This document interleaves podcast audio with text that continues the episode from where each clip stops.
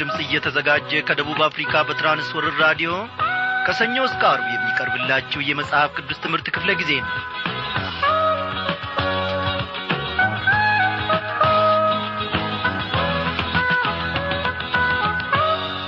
እግዚአብሔር አምላካችን ዛሬም ደግሞ መልካም ፈቃዱ ሆነና እነሆ የዚህችን ምሽት ደግሞ እንድንደርስ እግዚአብሔር ጸጋን በጸጋ ላይ ምሕረትን በምሕረት ላይ ደረበልን።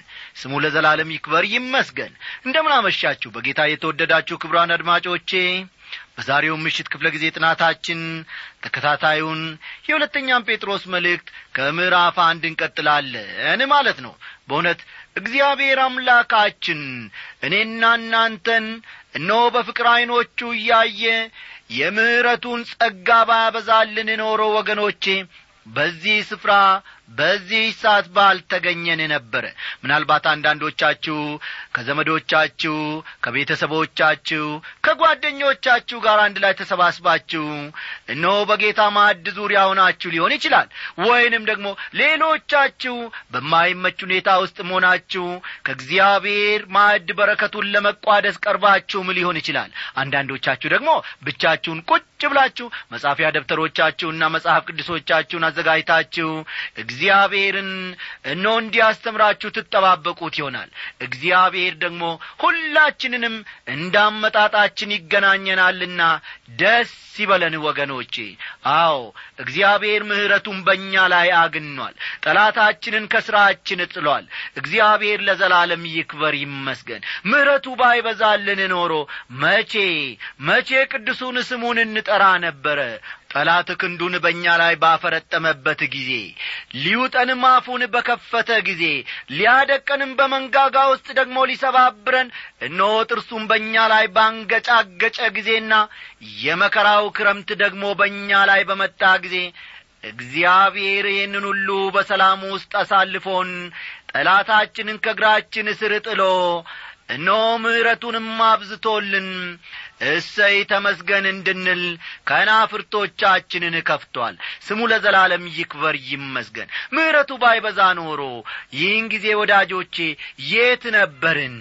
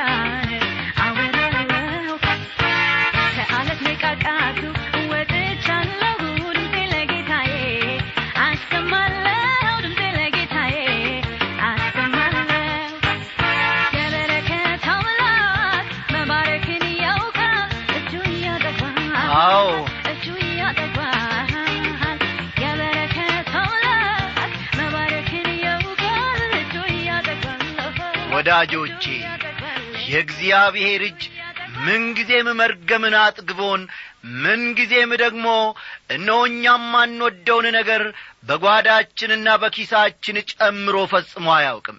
እግዚአብሔር መባረክን ያውቅበታል ስንል በረከት በበረከት ያደርገናል። እኛ በገዛ ፈቃዳችን በሥጋ ፈቃዳችን ስንራመድ አዎ መርገም ያጋጥመናል እንቅፋት ያደናቅፈናል። እግዚአብሔር ግን የበረከት አምላክ ነው። አሁንም እግዚአብሔር በረከት በበረከት ያደርጋናል። ሃሌሉያ! እስቲ ሊሊ ታሰማን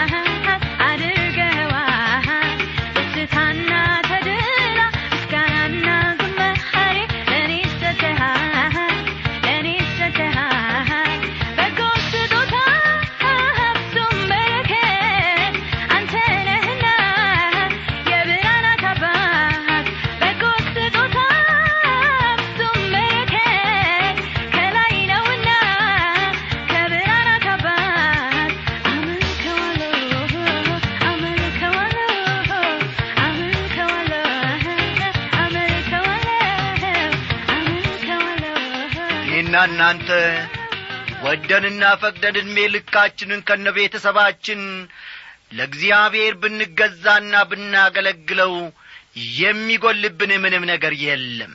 እግዚአብሔር ለዘላለም ይክበር ይመስገን። እናመስግን።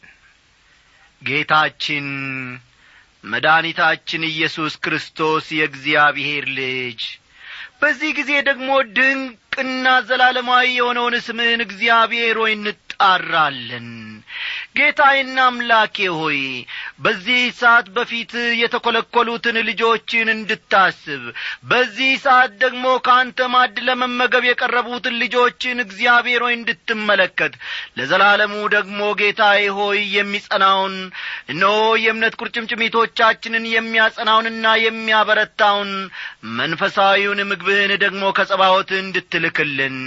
በቃልህም አማካኝነት እግዚአብሔር አምላካችን ሆይ ጐልብተንና ጠንክረን ደግሞ ፍሬ እንድናፈራ ሰላሳና ስልሳ መቶም ፍሬ አፍርተን ለሌሎች ደግሞ ምሳሌዎች የምንሆን ሰዎች እንድታደርገን በዚህ ሰዓት ራሳችንን በፊት እንጥላለን እግዚአብሔር አምላካችን ሆይ ሕይወታችን ላንተ የማይመች ነው። ጐርባጣ እነሆ እግዚአብሔር አምላኬ አንተን የሚያሳዝን ነው። ነገር ግን በልጅ በኢየሱስ ክርስቶስ ውስጥ ስለምትመለከተን ጸጋንና ምሕረትን ደግሞ በየዕለቱ ስለምታበዛልን እነሆ በፊትህ ተገኝተናል። አቤቱ አባቴና አምላኬ ሆይ ባሪያዎች ወንዶችና ሴቶች ልጆችህን እናቶችና አባቶችን በዚህን ሰዓት በተሰበረ ልብ በፊትህ በራዲዮናቸው ዙሪያ የተኰለኰሉትን ሁሉ እንድትመለከታቸው ታምኜ ወደ አንተ ጸልያለሁ። ምናልባት በማረሚያ ቤት ብዙ ዓመት ተፈርዶብኛል ብዙ ዓመት እቆያለሁ። ይህንን ያክል ደግሞ እንዴት አድርጌ ወጣለሁ እያለች እነሆ ጣሪያ ጣሪያውን ጌታዬ ሆይ እያየች የምትጨነቀውን ነፍስ በቀንና በሌሊት በፊትህ ደግሞ የምትቈዝመውን ነፍስ እግዚአብሔር ሆይ እንድትመለከታት። እኔ አምላክሽና ታዳጊሽ ነኝ። እኔ መጽናኛሽ ነኝ እንድትላት እግዚአብሔር ሆይ ለምነሃለሁ በዚህ ጊዜ ደግሞ እግዚአብሔር አባቴና አምላኬ ሆይ ኖ የአገርን ግዳጅ ለመወጣት በጦር ሜዳ ያሉትን ወገኖቼን እግዚአብሔር ሆይ ተመልከታቸው መሸሸጊያቸው ኀይላቸው መከታቸው መታመኛቸው እንድትሆናቸው ለምንሃለሁ። እግዚአብሔር አባቴና አምላኬ ሆይ በተለያየ ዐይነት በሽታና ህመም ወይም ደግሞ በተለያየ ደዌ ተይዘው ያሉትን ወገኖቼንም እንድትመለከት በምሕረት እጆችም እንድዳስሳቸው። እግዚአብሔር ሆይ ያዘነውንና የተሰበረውንም ልብ ደግሞ በዚህ ሰዓት እንድትፈውስ ወደ አንተ ጸልያለሁ። ካለመግባባት የተነሣ እግዚአብሔር ሆይ በዝምታና በመኰራረፍ ሕይወት ውስጥ ያሉትንም ወገኖቼን ይህንን ደግሞ እግዚአብሔር ሆይ ከእነርሱ ላይ ጌታዬ ገፈ የፍቅርን ልብ እንድትሰጣቸው አንዱ ለአንዱ እግዚአብሔር ሆይ የፍቅር ድልድይ መሆን እንዲችል እግዚአብሔር ሆይ እያንዳንዳቸውን እንድትረዳ ለምንሃለሁ በዚህን ሰዓት እግዚአብሔር አምላኬ ጠላት በቤታቸው ውስጥ ደግሞ የተለያየ ዐይነት ውከትን የፈጠረባቸው በሚስትና በመሃል መካከል በወላጆችና በልጆች መካከል እነሆ መቃቃርን የፈጠረውን የዲያብሎስንና የሴጣንን ሥራ ሁሉ በኢየሱስ ክርስቶስ ስም እንድታስወግድ እኔ ወደ አንተ ታምኜ ጸልያለሁ። እግዚአብሔር ሆይ ምንጊዜም ቢሆን ደግሞ አንተ ከእኛ ጋር ነ ምንጊዜም ቢሆን እኛ ደግሞ እነሆ በእጆች ውስጥ ነንና አንረበሽም አንታወክም። ስለዚህም እጅግ አድርገን እናመሰግንሃለን። የእውቀታችን መደምደሚያ መጀመሪያውም መጨረሻውም አንተ ነህና ክበር ተመስገን በዚህች ምሽት ደግሞ በመካከላችን ተገኝ።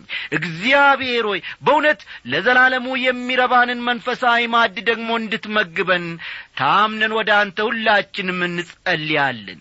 እግዚአብሔር አባቴና አምላኬ ሆይ የባሪያዎችን ጸሎት ለመስማት ደግሞ አንተ ጨካኛ አይደለም። ጸሎታችን መቅደስህን ጥሳ በዚህን ሰዓት በፊትህ ስለ ከበረች እጅግ አድርገን እናመሰግንሃለን። በኢየሱስ ክርስቶስ ባከበርከው በአንድ ልጄ ስም አሜን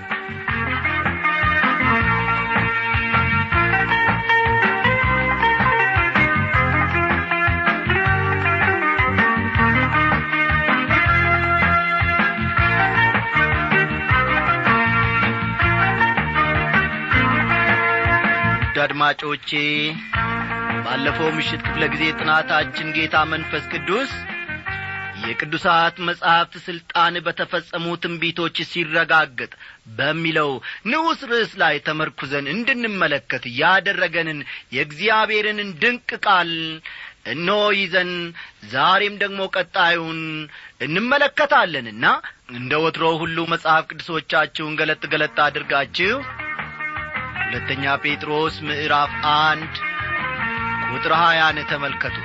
ሁለተኛ ጴጥሮስ ምዕራፍ አንድ ቁጥር ሀያን አውጡ።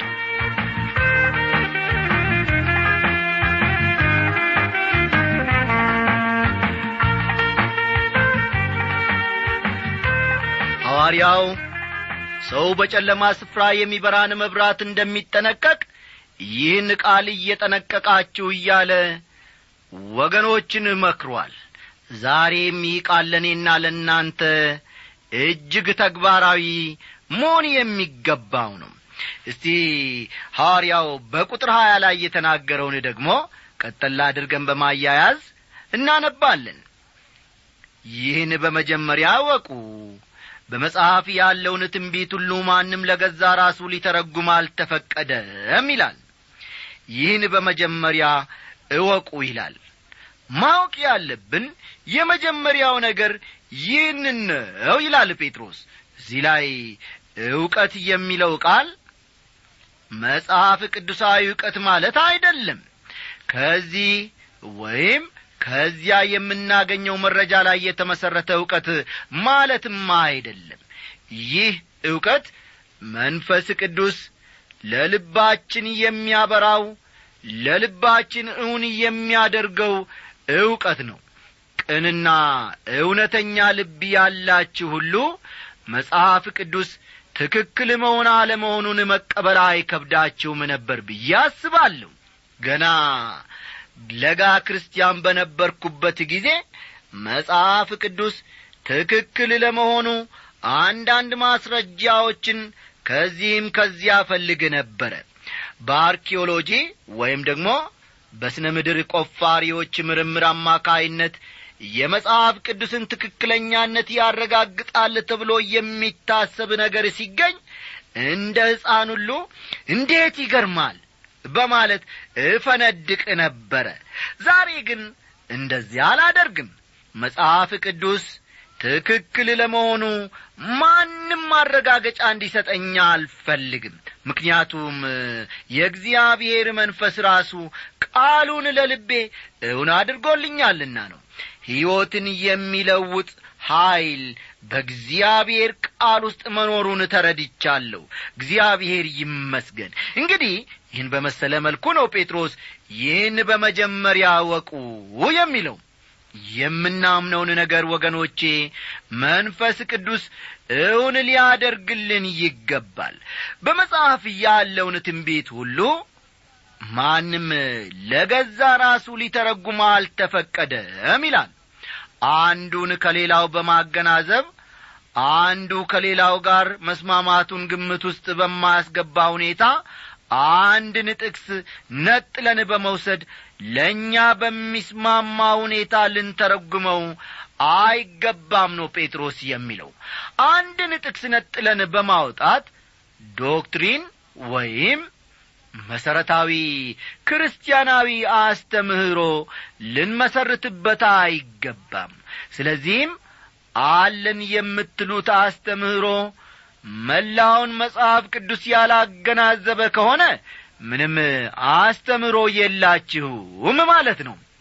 እምነታችን ሚዛናዊ በሆነ የቅዱሳት መጻሕፍት ዕውቀት ላይ የተመሠረተ መሆን አለበት። አለበለዚያ ግን አስከፊ አወዳደቅ እንወድቃለን። እግዚአብሔር እኔንም እናንተንም ከዚህ ዐይነት ስህተት ይጠብቀን። ቁጥር አንድን አለፍ በሉና ተመልከቱ። ትንቢት ከቶ በሰው ፈቃድ አልመጣምና ዳሩ ግን በእግዚአብሔር ተልከው ቅዱሳን ሰዎች በመንፈስ ቅዱስ ተነድተው ተናገሩ ይላል። ይህ የሚናገረው ስለ ብሉይ ኪዳን ትንቢት እንደሆነ ግልጽ ነው።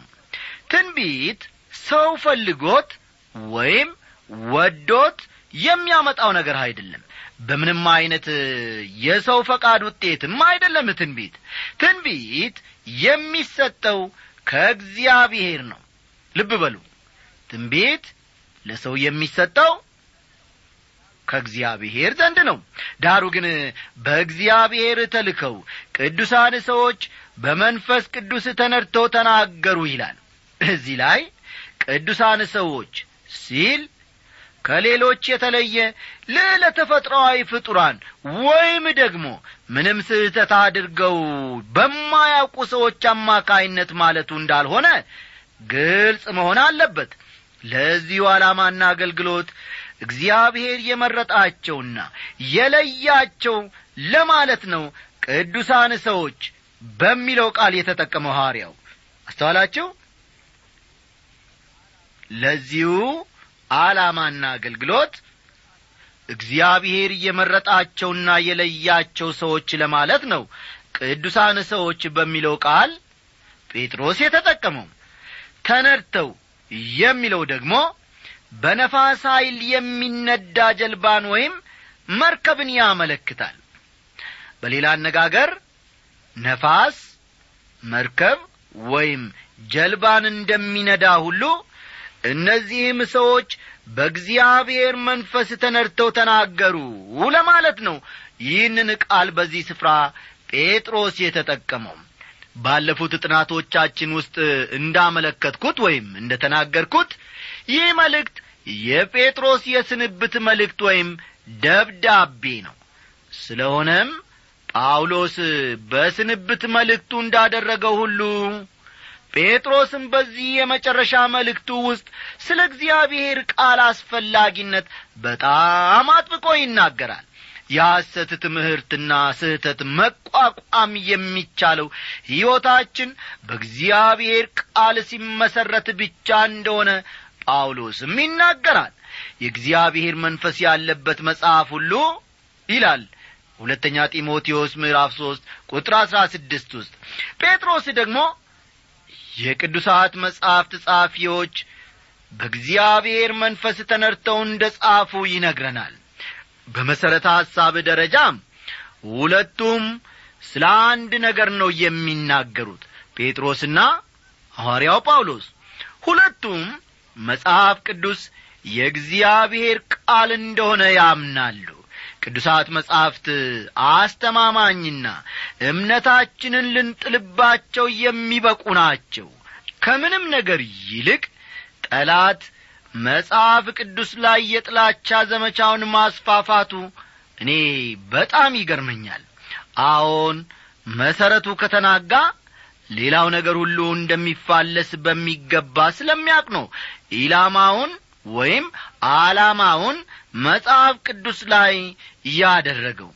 እጅግ የጸና የትንቢት ቃል አለን ይላል ጴጥሮስ።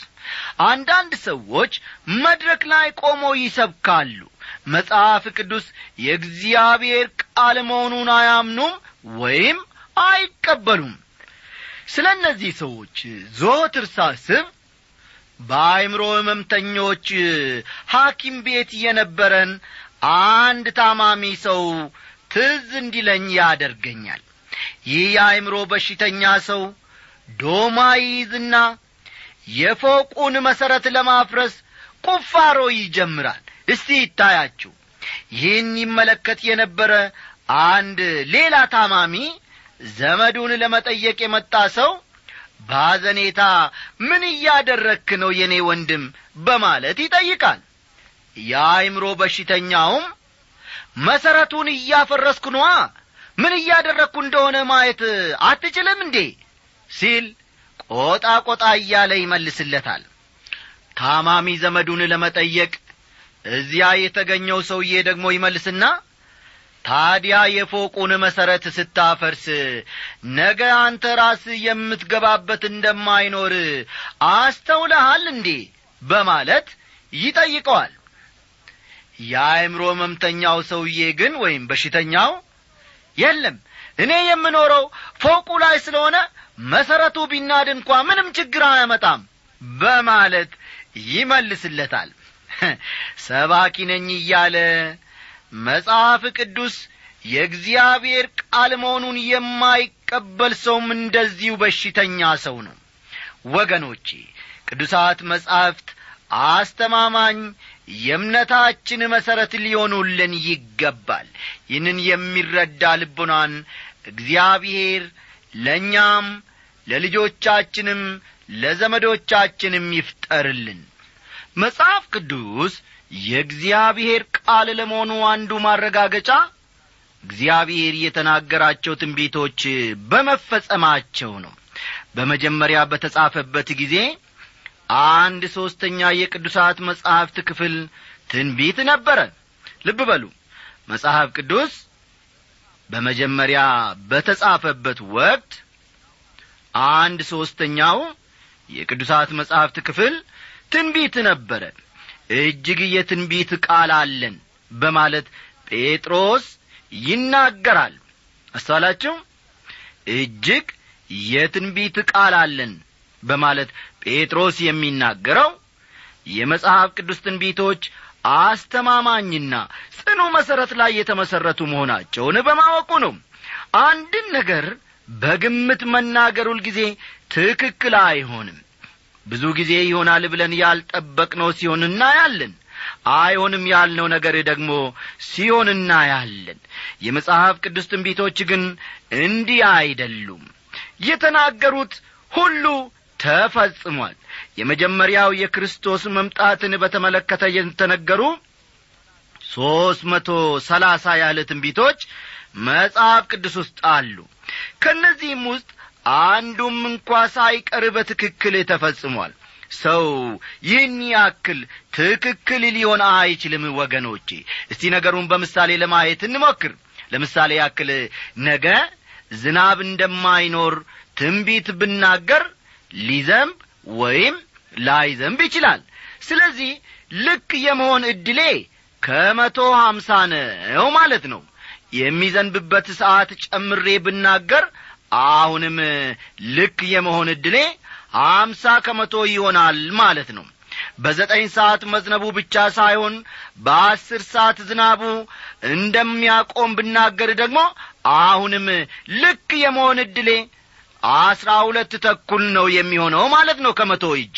እንግዲህ ስለ ብዙ ነገሮች ትንቢት በተናገርኩ መጠን ልክ የመሆን ዕድሌም የዚያኑ ያክል ያንሳል ማለት ነው። እርግጠኛ ስላልሆንኩባቸው አንድ መቶ የተለያዩ ነገሮች ትንቢት ብናገር የዝርዝሮቹን ያክል የመሳሳት ዕድሌም እንዲሁ ይበዛል ማለት ነው። የመጽሐፍ ቅዱስ ትንቢቶች ግን ምንጊዜም ትክክል ናቸው ወገኖቼ። አንድም የመሳሳት ዕድል አልገጠማቸውም። ስለዚህም መጽሐፍ ቅዱስ መለኮታዊ መጽሐፍ ነው ብለን የምንደመድመው ያለ ምክንያት አይደለም ማለት ነው። ሌላ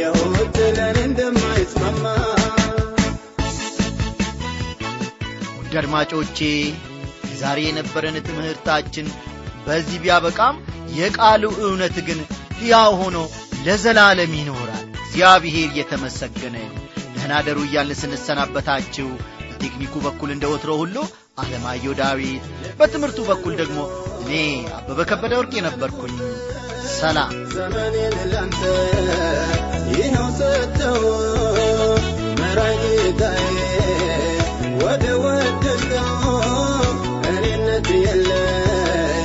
قول له يا أنت